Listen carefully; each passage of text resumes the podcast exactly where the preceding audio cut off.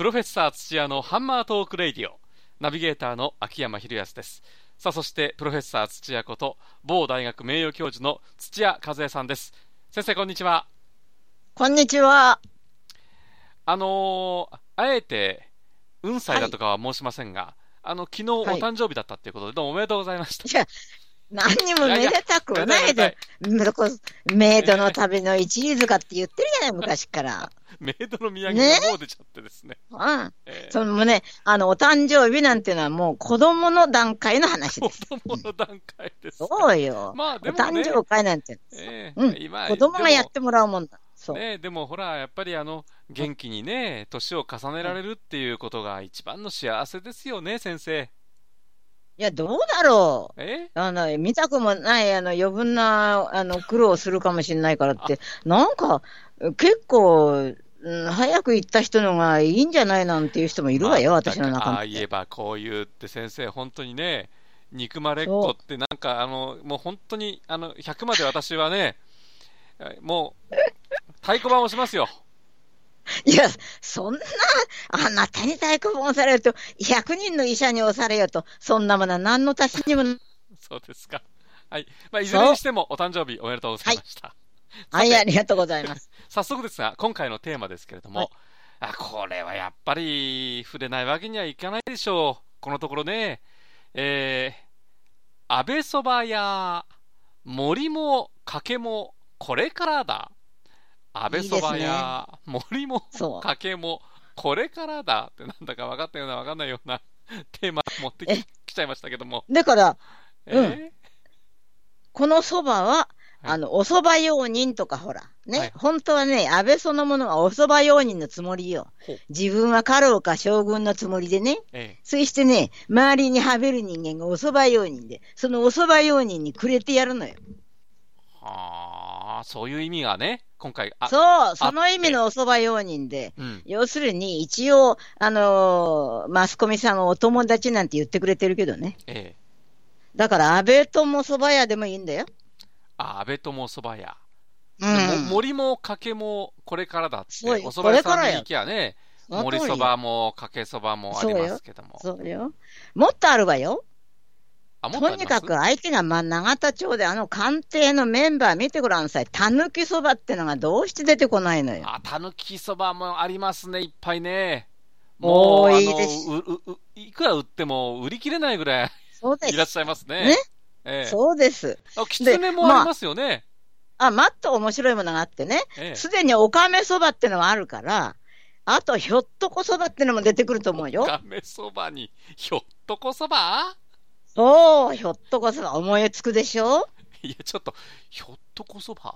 そうなのよ。あの、官邸らしいでしょ？永田町、ひょっとこそばって出てくるわよ。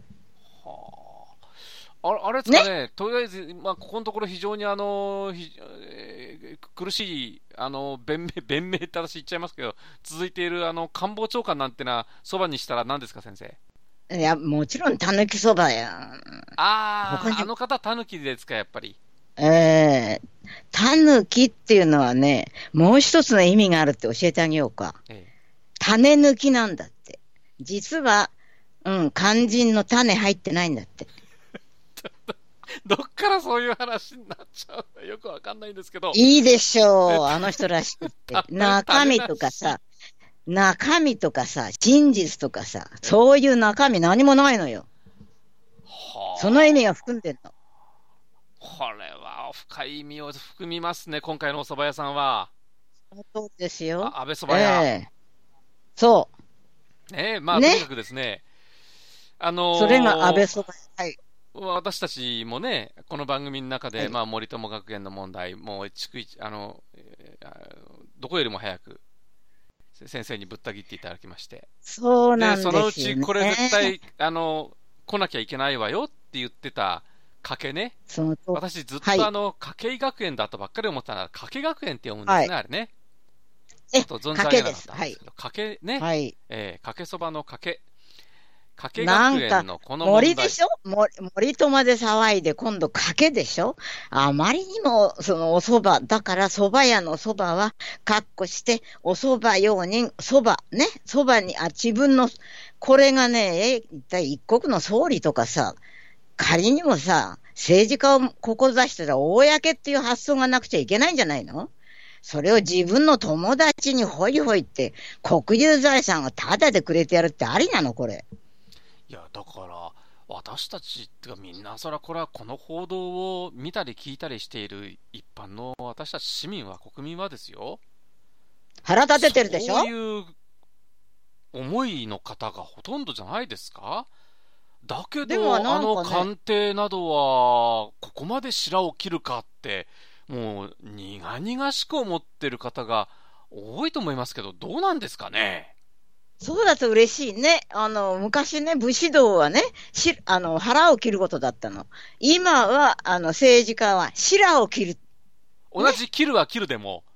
そうよ、白を切る。武士は腹を切ってきたが、今の政治家は白を切る。そうよ。大違いじゃないですか。そうなんですよ。そのね、白を切るの。で、要するに嘘をつくとか白を切るのの技能オリンピックだよ。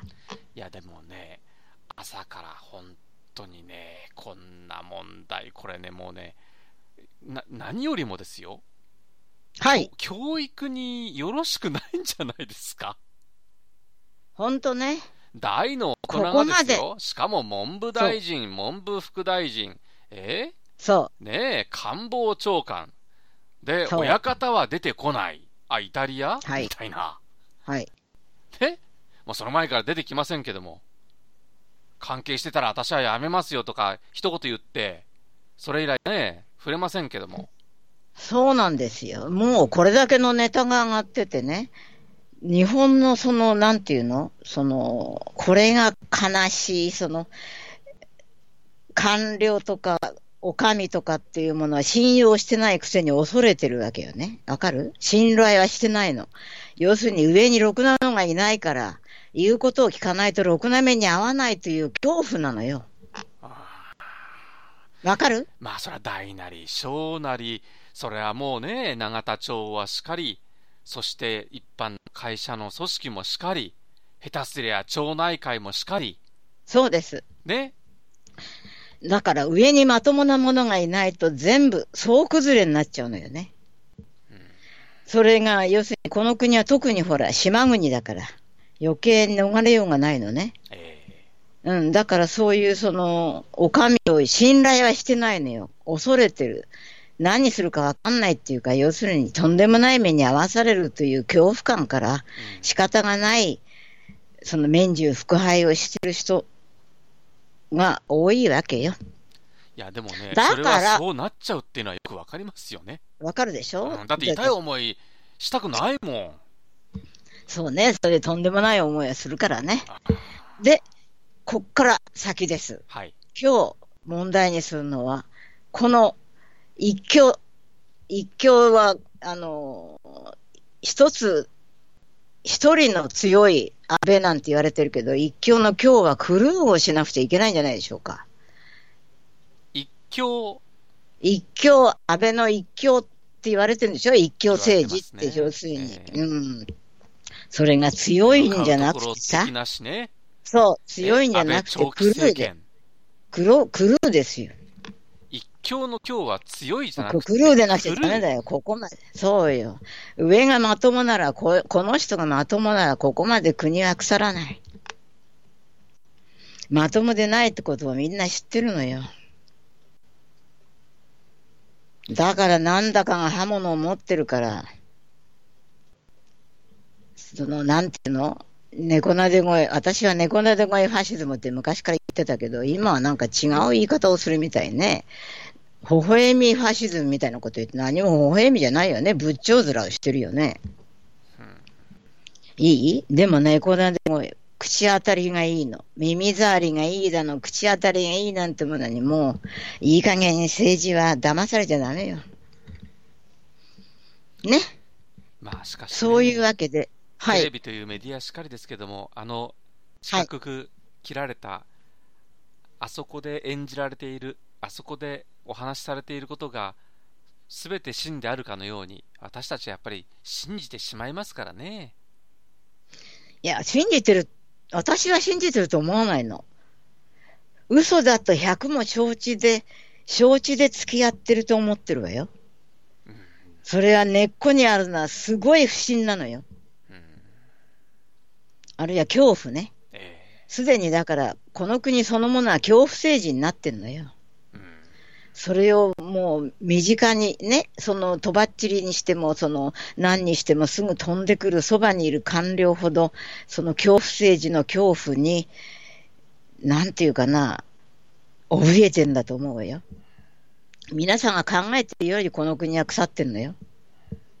まあですから今日のテーマ、あの、安倍そばのね、そのお、お供が、そう、ね、もうお猿さんだとか、なんだとかって、まあ今、今回はお蕎麦屋さんにかけてますけれども、たぬきだとか、きつねは当たり前、もうね、おおおかめから、ひょっとこから、なんでもありだっていう中で、今回、そのあの例の総理のご意向文書は本物ですって、あの前の事務次官の前川さん,、前川さんがね、はい。えー、出てきて、はい、あれ、文春ですか？え文春でもって、えあの6月1日頃、1日号で、文春で、総理のご意向で、文章は本物です。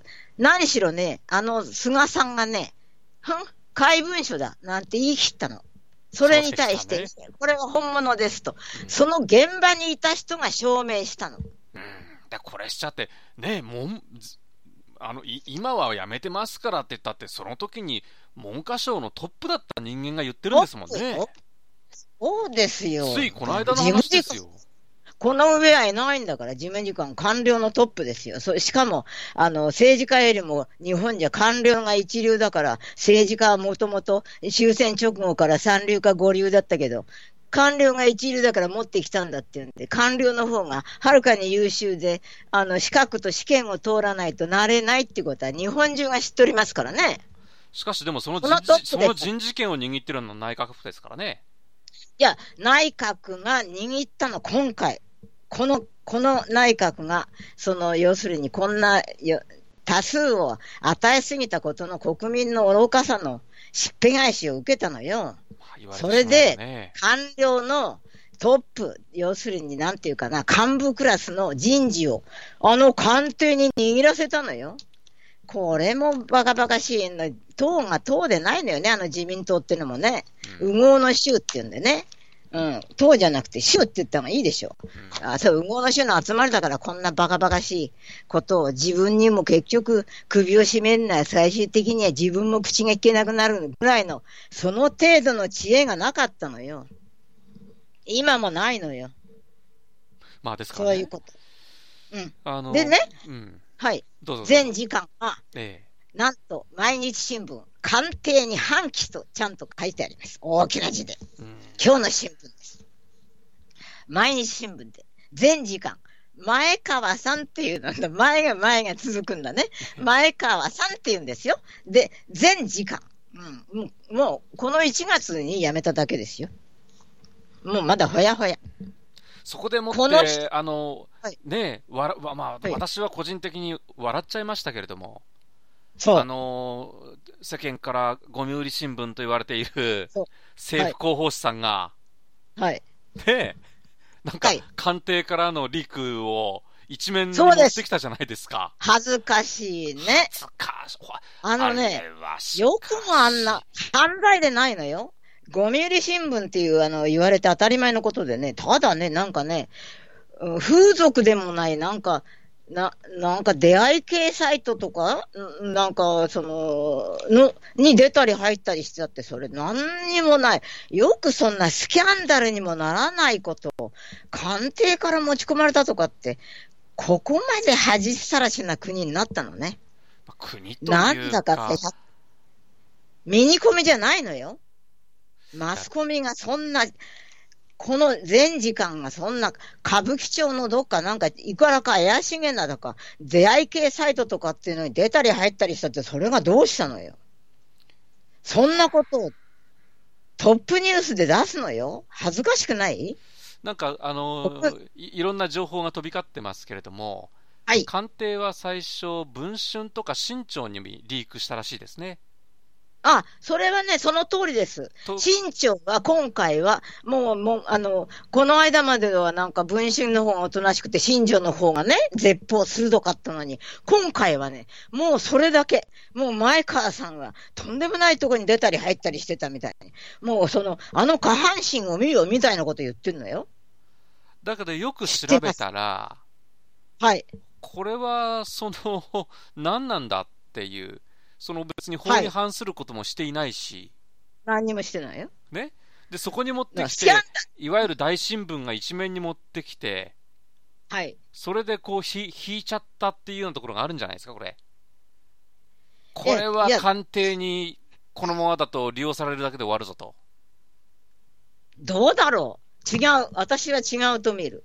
いかに中量な親民であるか。もう、ほら、もう、あの、天皇そっちのけでほ、あの、ほら、ね、教育直後なんだからさ、親民。自分はなんか親、自分が親方のつもりよ。その、だからそれが分かってて、中量な親民面をしたんだと思うわよ。そうですか、ね。見識もなければ、良識もないのよ。ね。でもこんな新聞をボイコットしないっていう国民そのものが恥ずかしいよね。まあ一番売れてますけどね。うんいや、だからこれで、こんなバカバカしい、こんな、こんな記事を喜ぶと思って、あてがわれたことを、なんていうかな、どういう表現したらいい？バカにすんなと思って当たり前じゃないかな。まあですけど、まあ、あのああえてこういう状況を見ていくと、はい、これは、その、総理官邸っていうのは相当焦ってますね。はいまあ焦ってますね。それはそうよ。全時間。でも、こっから先は、その、永田町も、うん、少し割れてきたってことです。ここまでが。その、いろんなものを読むとね、少なくとも文科省はもう言いなりで、ここまで馬鹿にされて、ここまで蹴っ飛ばされたらもうたくさんだっていうのが、官庁として腹を決めただろうと言ってんのよ。なるほどね。でなければ全時間ここまで来なかっただろうって。うんうん、ただそうだとして、あの、経歴を見てね、面白かったの。見つけた？え、な、あの人、あの人の兄弟、前川さんの兄弟、妹さんだと思ったけど、よろしいですか？中曽根さんの息子の嫁さんなんだって。えー、存じてます。知ってた？はい。知ってたでしょ？ええ。ー、うん、だから、その、だから、いわば、その、なんか政治的な、その、根っこもそれなりに持ってるってことじゃないや。いや、おっしゃる通りですよね。そうなの。ね中曽根さんは、あの、白寿を祝ったばかりですからね。はい。ご健在で。まあ、中曽根さんの年は、には関係がないですけどね。中曽根さんは、そのものは、あの、お金も、うん、もちろんあるし、勢力もそれなりに、例えば、あの、小泉さんにね、あの、切られたって言って、もっとやってたかったっていう、その、ね、恨んでるっていう話があるくらいですから、野心満々だし、まだ。わかるわね。だから、後押しは、ゴーサインは中曽根さんが出したと見ていいんじゃない？まあ、そこまで先生は読む。私は、中曽根さんがボケてない限り、これはもうゴーサインでいくらなんでも、そのインチキ保守ね。うん、私は保守じゃなくてもう詐取だって言ってんの。はい、あの、あの詐欺の詐ね、えーえー、保守を名乗ってる詐取だって。えーその、中曽根さんは本、本保守、本流のつもりでいるでしょ、ええ、だから、こんなインチキでここまでもう国を壊されたという、うん、少なくとも自分でもここまでは国を壊す気がないということで、多分そっちのゴーサインが出たと見てます。これはある意味、いよいよのろしが上がったぞと。その通り、だから始まりだって言った。うんこれからまだね、官僚がみんな嫌でも嫌な嘘をつくって、この、ほら、前川さんが言ってるでしょ？赤信号だからダメだっていうのに青だと思っていけって言われたとかね。はい。黒なのに白だって言えって言われて。あるものをないとは言えないと。でもあるものはないと言えないって言って、でも、ここまで官僚としてトップに来るには、そっちの汚い水を飲むのが上手だったはずだから。そりゃそうですよね。ここでひっくり返すっていうのは、それなりの裏付けがなきゃやらないって。裏付けと覚悟と。その通りです。うん、うん、で、まさに裏付けと裏がちゃんと、あ後押しする勢力があると私は見ております。というわけで、続編の方を待つ方がない。ねということです。まさにこれからだ。